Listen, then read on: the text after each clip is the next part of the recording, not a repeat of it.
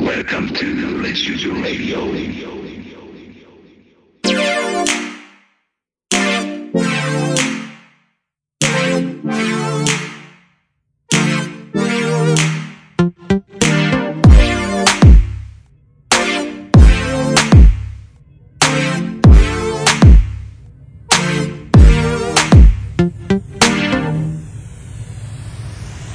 はいというわけで今週も始まりました西村とチックの練習場レイディオははいメインパーソナリティは私ウィズインオブロワーの西村といドクターマンデーのチックンでお送りいたします、はいよろしくお願いしますまあ今ですねインフル流行っておりまいすやーね流行ってますねいや私もですねまあ例に漏れずですね流行に乗るタイプの人間ですのでインフルエンザにやられてしまいましていやねそのせいでね月曜日配信から本日火曜日配信にねなってしまったわけですけれども、変更となりましたねえーまあ毎週火曜日配信なんですけれ ども、本当はねあの、ちゃんと、じ、時間を確認して、そういうことは言ってもらいたい ですね。はい。よろしくお願いします。どうですかなんかこの一週間で何かしら変わったことはあります変かわったことですか僕の方はあんま変わったことなくてうん。まあ強いて言うならあのねあの臨床実習ですか僕ら学校実習ね、始まって1年近く経ちますけどそうですねまあ。ねあとねようやくねあと8日ですよ8日で終わりますよ学校ね8日か。 8日ですよそっか。あと8日学校に行けばもう春休みか。そうなんですよまあねというのがねま感あ慨深い一なつ嬉しいことでね、確かに。まあ、最高ですね最高ですね。まあ、そのうち僕は学校に行けばいい期間をですね、もうこれで2日減らすことに成 功。まあ、このインフルというのはね、まあ、英断だったのではないかといや思まあまあまあまあっておりますが。各言う私もね本日あの片頭痛でね今日休んでしまいました ので一日減らしてしまったっていうねまあ、英断を下したわけですね。体の方が自動的にねなるほど、はい西村さんの方なんかありましたインフル以外でインフル以外で何か変わったことですか、はい今週1週間で。いや、なんか作ろうと思ったんですけどね、そういう思い出とか、あはいまあ、あとは曲かなんかでも作ればいいかなって思ったんですけどあ、ちょうど今週っていうかまあ、この間の土日は、本本来だったらバイトも何もなくて暇なはずだったんで、おうって思ってたんですけまあまあどま、あインフルを引いてしまったせいで、まあまあまあまあ結局曲を作ることもできず、何か面白いことができるというわけでもなく、ひたすら YouTube でですね、ゼルダの伝説のリアルタイムアタック動画を垂れ流していたという。あー甘えてますね、はい、もうほぼほぼ甘えた週末を送っておりました。い、やもうインフルは甘えですから皆さんインフルは甘えです。いや甘えですからねインフルは甘え です。はい。インフルは心 の甘えによって引き起こされるものですのでそうで、すねあの、製薬会社とか、あの、医者とかが言ってるあの、ウイルスっていう説は間違いですから。あれ陰謀ですからねあれは陰陰謀で謀すでから。すから僕らの言うことを信じてくだそう、さ製い、ね、薬会社がお金を儲けようとする陰謀ですからね。僕らの言うことを信じてね皆さんねはい、ということでですね、もう嘘800で喋ってまいりますけれど も、はい、こういうラジオでございます。よろしくお願いしまイエす。ーイさて、今回おなじみのあのコーナーから行ってみましょう。ドゥンおすすめの一曲。はい、始まりました。おすすめの一曲のコーナーでございますイエーイ。これもね、好評いただきまして、もう3回目でございますそうでねす。ねでは今回はですね、竹林くんから紹介していただきましょう。今回ですね僕が紹介したのはですね、まあ、最近 ZOZO タウンのね社長がねいろいろ100万配っていろいろありましたけどあ、まえちゃんまあそうですねあの舞ちゃんにちなんだ曲をちょっと今日は紹介したいと思いますお、まあ、舞ちゃんといえばね、今話題の月、宇宙旅行ですね。ということで今回はね、宇宙に行った時のために、えーおすすめしたい曲を。はい。あ、宇宙にね。ね、宇宙に合う曲をね、持ってきました。あ、剛力あやめの曲を紹介するとかそういう感あ、じそういう感じじゃないです。あ全然違うんだまあまあまあね、そう思った方いたらね、僕も途中でちょっと思ったんですけど、ごめんなさいね。なるほどね。今回ね、宇宙に行った時のためにね、聴きたい曲ね。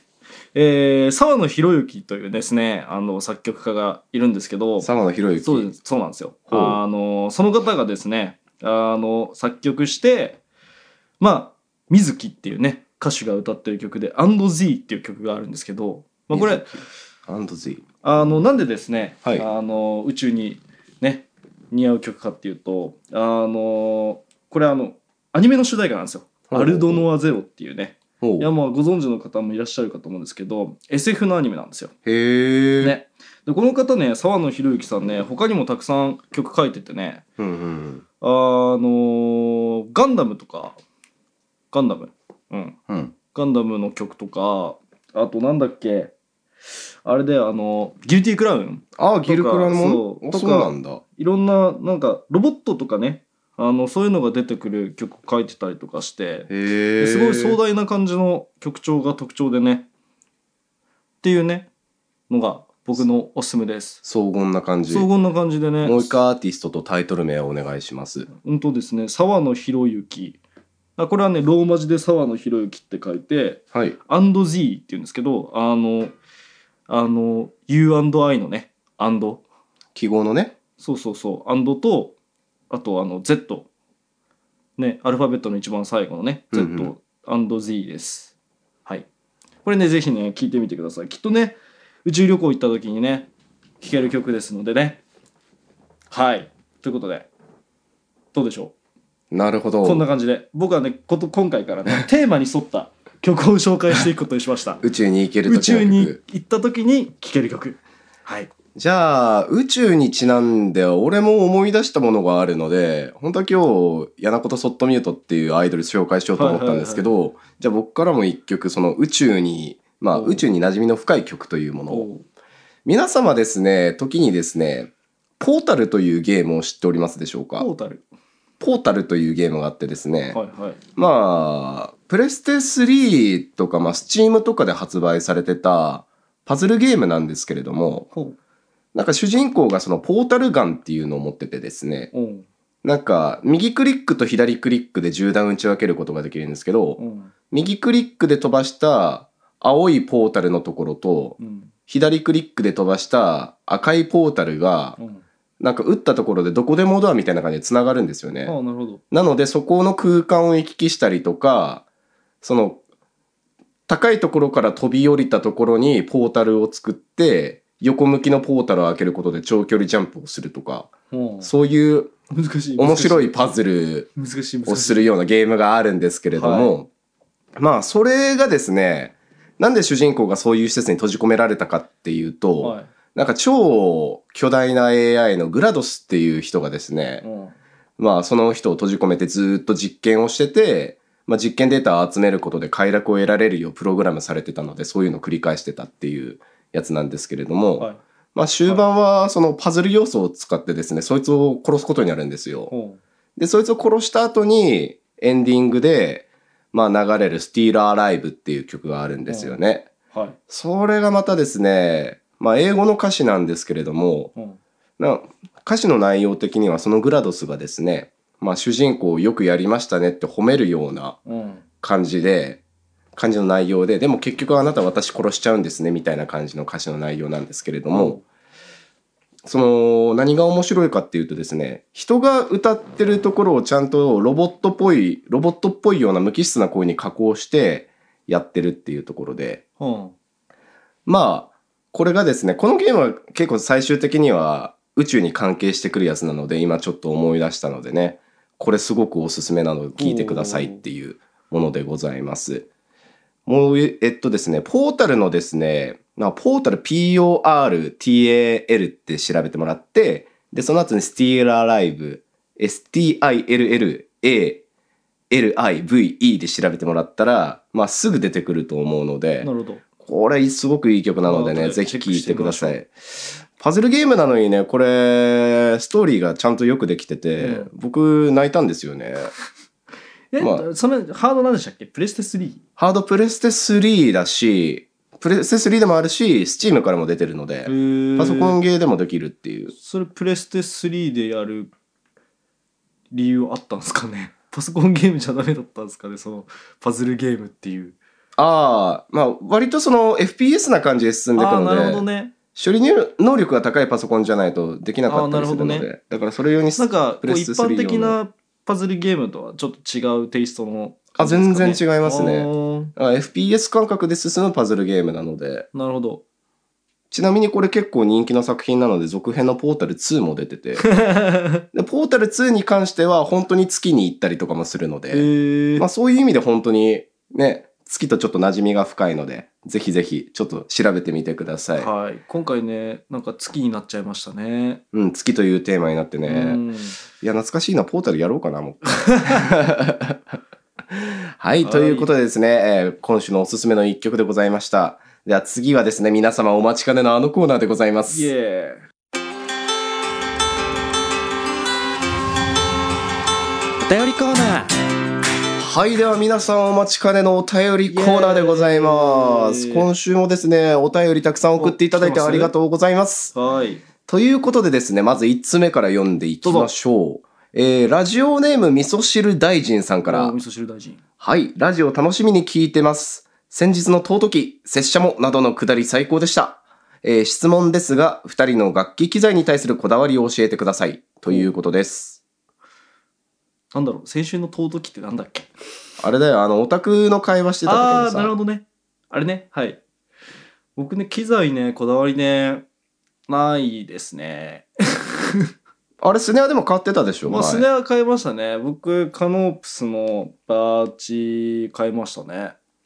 あまあ完全にスネアのねあの木とかの種類の話なんですけどあんまり僕こだわりなくてなんかあれじゃないですか鳴ら鳴らす音ってほぼプレイヤー側で変わってきませんどんなにねうんうまい人がね普通の楽器使ったってめっちゃいい音するやんみたいな感じで僕あんまりあれなんですよね機材のこだわりないんですよね。あ、そうなんまあだ。強いて言えばあのスティック、まあ、いつもの使ってるやつが、まあ、ちょっと細め長めぐらいですね。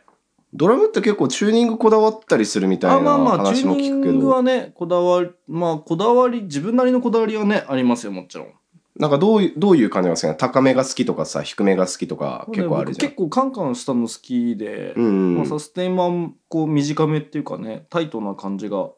きでなるほどね。うん、まあっていう感じなんですけどそんなにねなんかみんなすごいこだわってるほどねシンバルとかも全然知らないんでねあの他にもなんだろう足元とかないですしねあのなんだっけ忘れしたエフェクターとかねあんま あないんでね他の楽器よりねこだわるとこがあんまって言ったら怒られそうな気もするけど 僕はあんまりこだわりがないですあ。確かに変な音シしなンけれバばルこだわる人は結構こだわるよね。そうですね。まあ、なんかこれ変だなっていうのはもちろんね、ありますけどね。うんうんうん。そういうのじゃなければ、ね、一定の基準をクリアしてれば特にこだわりないです、僕は。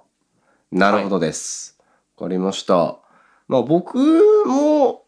まあこだわりがないわけではないんですけれどうも、んまあ僕は結構ですね、まあソリッドギターの中でもテレキャスタータイプのものが好きで、結構ギターボーカルをやるときはテレキャスタータイプのものを使ってることが多いんですけれども、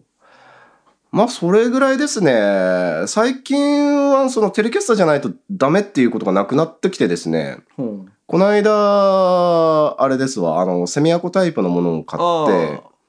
で、それがコイルタップもできるやつだっていうのを買ってから気づいたので、実はあれがですね、まあシングルコイルみたいな音も出せるようになってるので、あーうん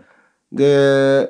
まあ、コイルの巻き数的に、インピーダンスもですね、ああ難の、しいテレキャスより高めに設定になってるらしいので、はい。結構ハイもテレキャスより硬いような感じのやつが出るんああ、なでるすほよね。どね、ななるほどね。うん。ので、それのセンタ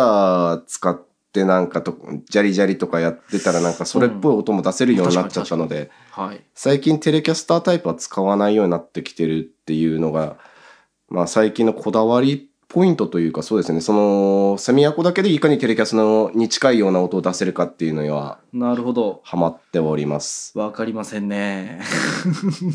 ギターの人ならね、わかるんですかね、これねギターの人大体わかるよ、この話は。おーで、あと足元は結構、そうですね、ギタリストだったらこだわってる人多いと思うんですけれども、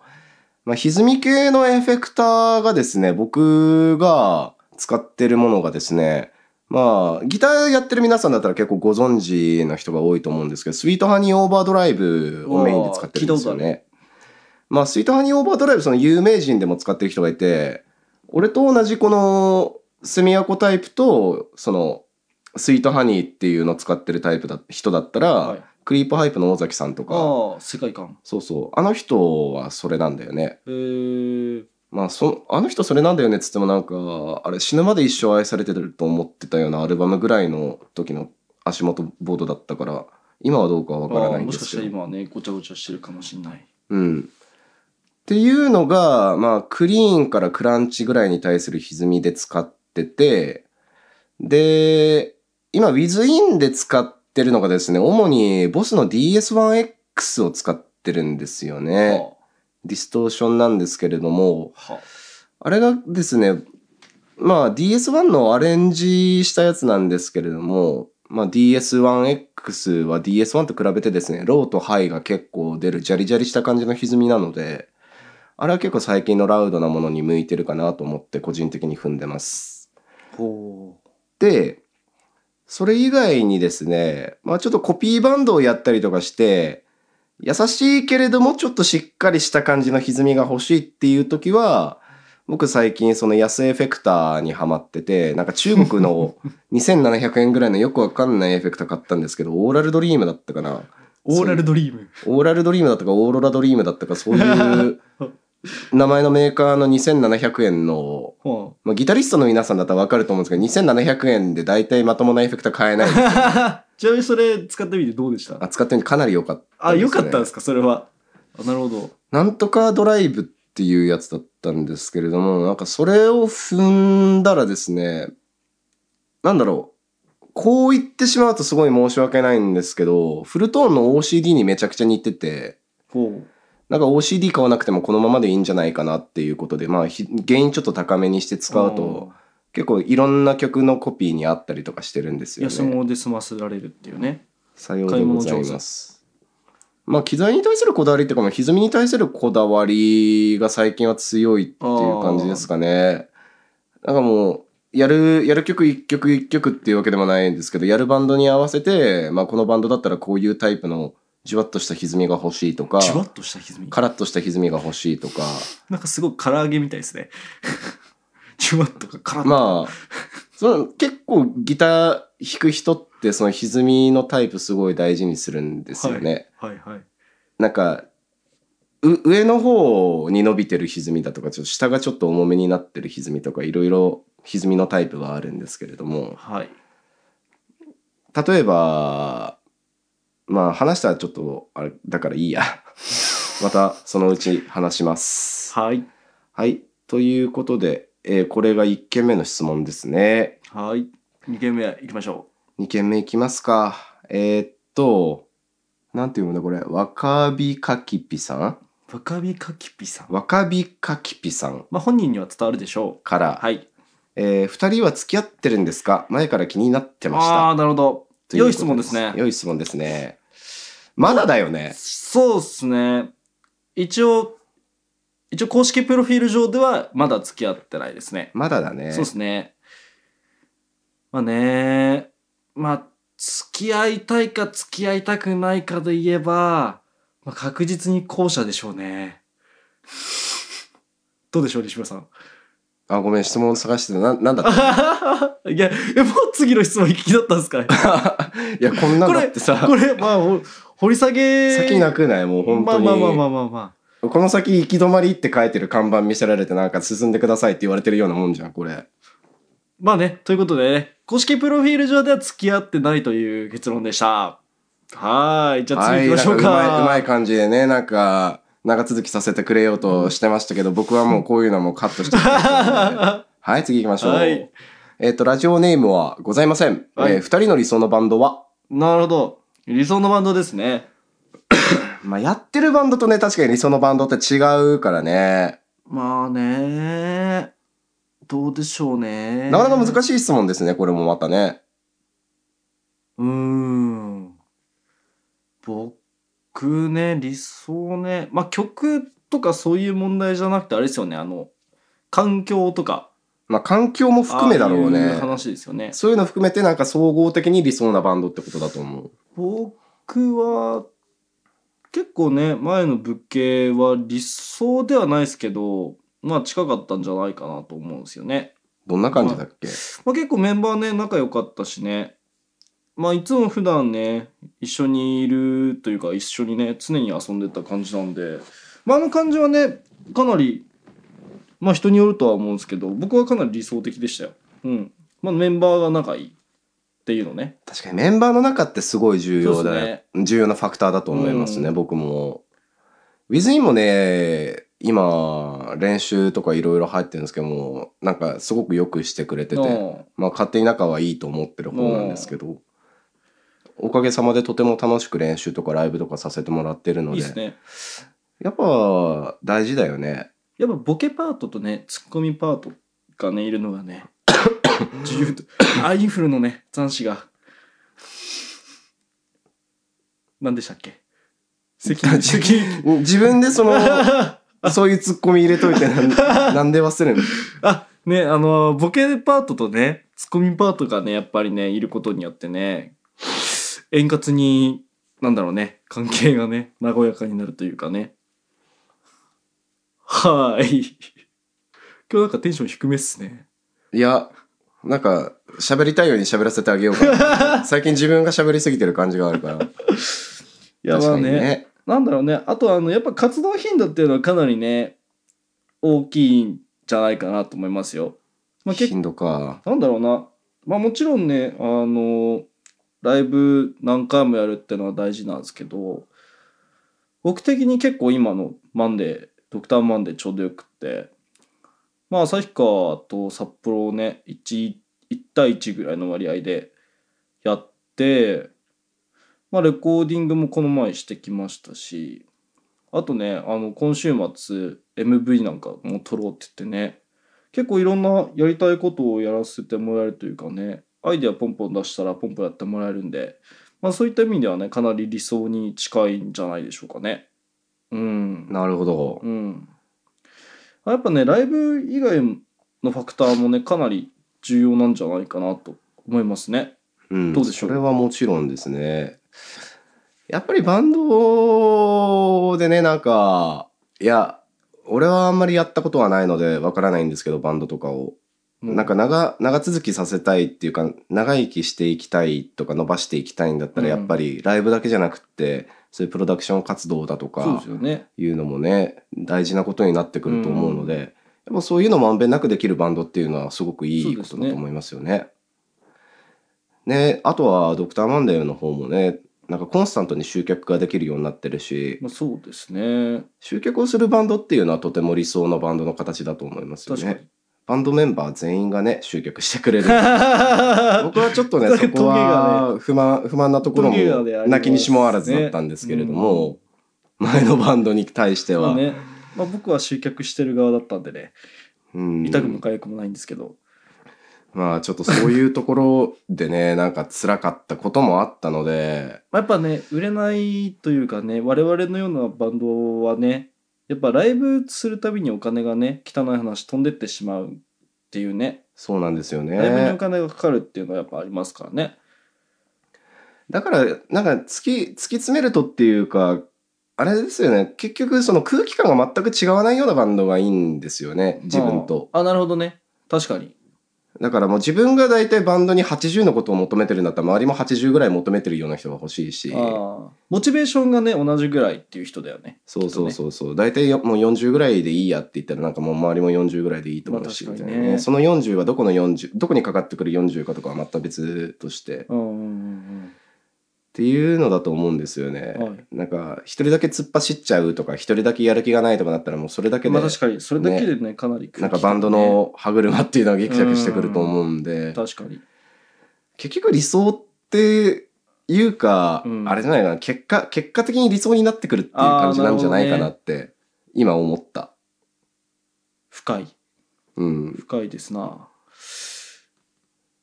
ねね今うん今考えてみたらそうだったのかも確なかにみねたいなさ理想だったのかもちょっねとなみたいな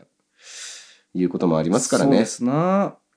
ていう感じですかうね、んまあ理想のバンドともこの答えで合ってるんですかねプレイヤー側としてなんですかね、それとも聞く側としてのバンドなんですかねまあ聞く側としてのバンドだったらね、まあ、今週の一曲とかでもいっぱい紹介してるので、まあ確かにね まあそっちでおいおいですね、僕の原点ですとか、そういうのが出てくると思うので、よければね、西村のルーツをね。そっちでね、聞いてみてください。はい。はい。というわけでですね、えー、もう1通ぐらい言っとくそうですね。了解です。じゃあもう1通行きましょう。はい。えー、っとですね、えー、っとです来てまね、すなんかね、今ね、出すのに時間食ってるんでね。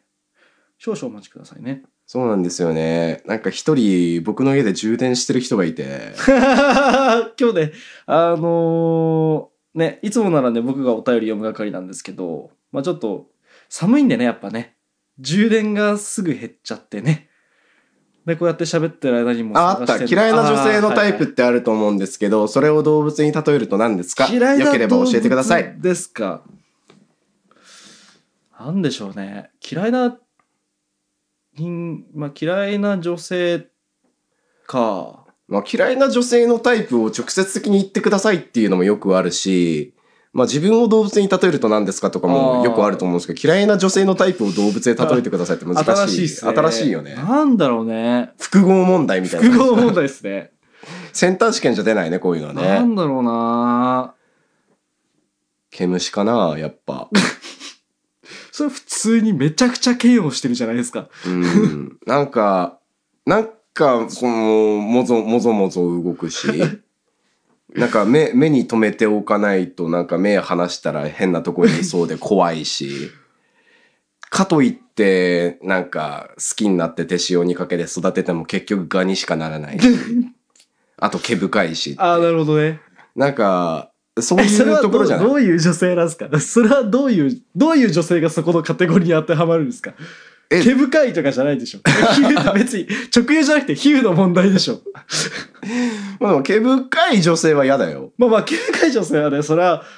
まあまあまあまあね、毛深くてもね、頑張ってる女性もいるからあ一そうだ概ねには言えないですけど。毛深いけど頑張ってる女性は好きだけど、毛深いのを、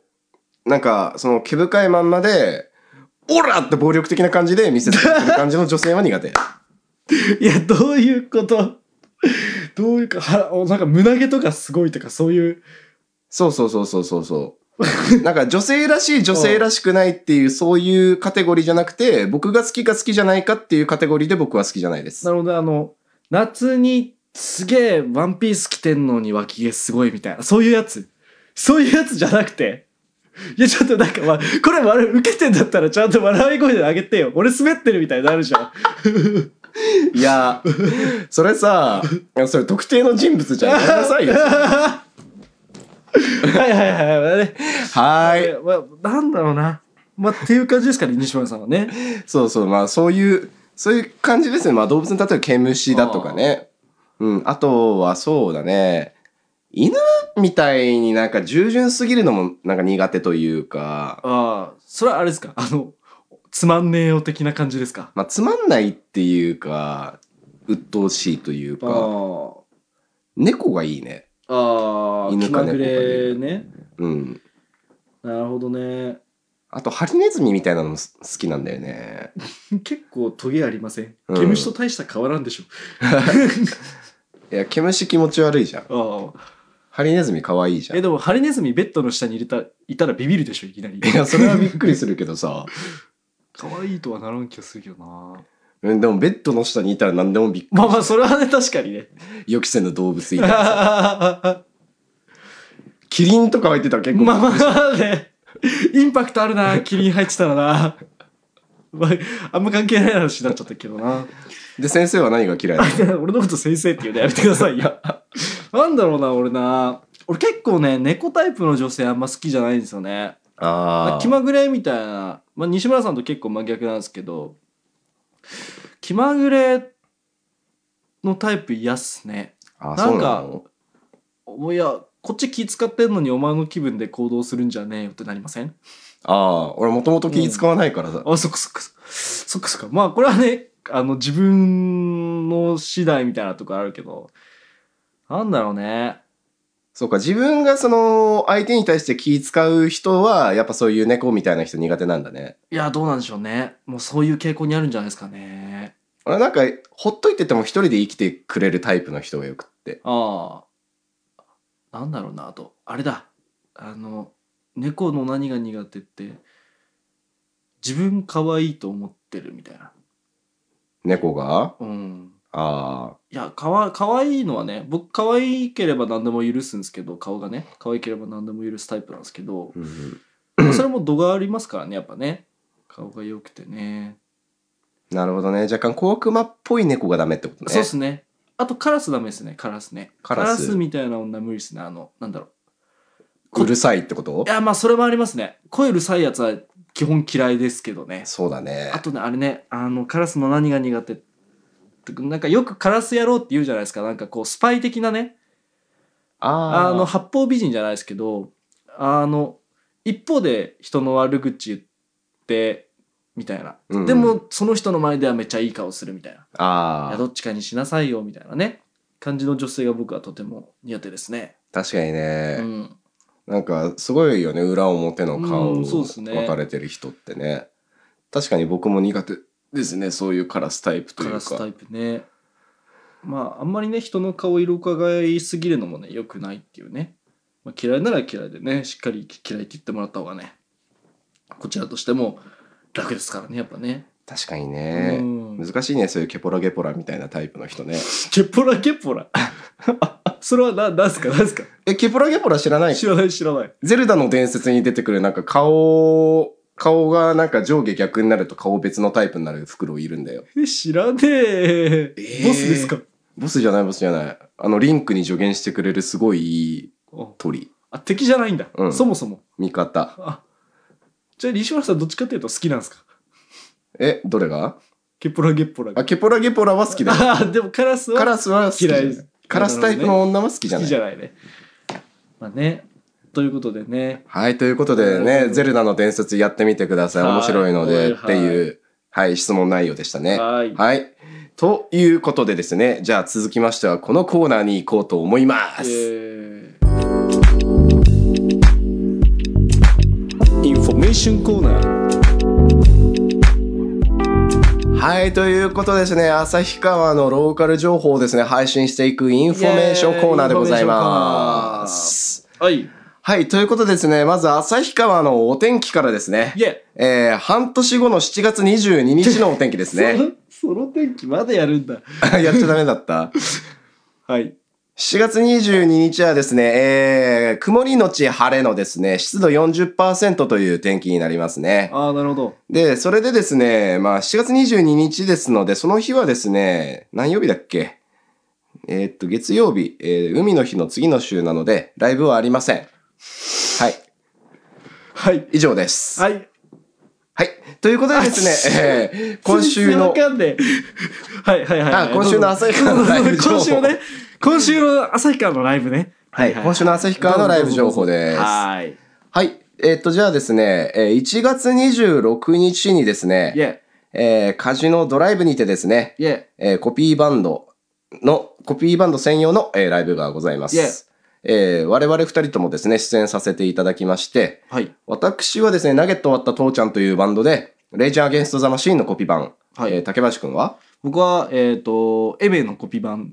おですねはい。エメのコピー版でエメをやりますねはい、やらせていただきますので、よろしくお願いよろしくしお願いま。しますなんとですね、レイジのコピー版ですね、そんなつもりなかったのに、取りに決まっちゃいあまあして。そうなんですよねなんそうなんかですよね必死で我々ちょっと猛練習してるので、まあぜひぜひですね,、まあね成果を見に来てくれればと思います。我々もその前でねやらせてもらうんで取り前をねはい、しっもかう2つのバンドともですねクオリティの保証はいたしますのでぜひぜひ見に来てください。いはい、えーそして次にですね1月27日、えー同じくカジノドライブにて、おうえー僕の所属するですね Within of Roar のお、えーライーブとがうとごうざいねます。来ましたねはい。えー前回も説明したようにですね、えーメロコアとかメロディック系がですね、揃ってるような楽しいライブになってますので、ぜひぜひ見に来てください。はいえー僕のツイッターやですね、えーラジオのツイッター、あとは質問箱何でもいいので、まあ、取り置きお願いしますというふうにご連絡いただけましたらですね、えーいくらでも取り置きさせていただきますので、気軽にねぜひぜひよろしくお願いいたしよろまくお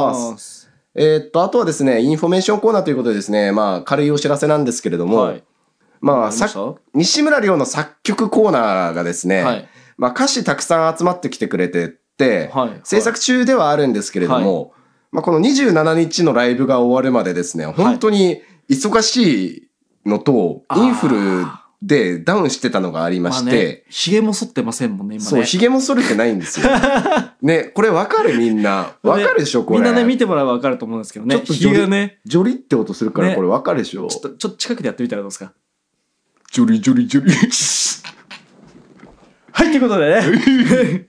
はい、ということですね。えーっていうことなの で、ちょっとまだ歌詞コーナーがですね、できないんですけれども、まだ歌詞をどんどん募集しておりますのはいで、はいはいよろしくお願いしおま願すいし。ます。あとですね、ジングルとか SE とかですね、えーくださる方結構いらっしゃるんですけれども、ちょっとですね、僕の、まあ、そういう労力労力というかですね、はいまあ、キャパの関係上、ま だ採用できてなかったりとかするところもありますので、まこあこもですね、ここは順ね次うん採用させていただきますので、よろしくお願いします。はい、ということでですね、西村亮と、はい。ちっくんのですね、練習場ラジオ第3回いかがだったでしょうか。はい。えーお便りやコーナー募集などですね、えー質問箱 Google フォーム、えー随時受け付けておりますのでよろしくお願いいたします、バリバリね、お便りいただけると嬉しいですね。そうですね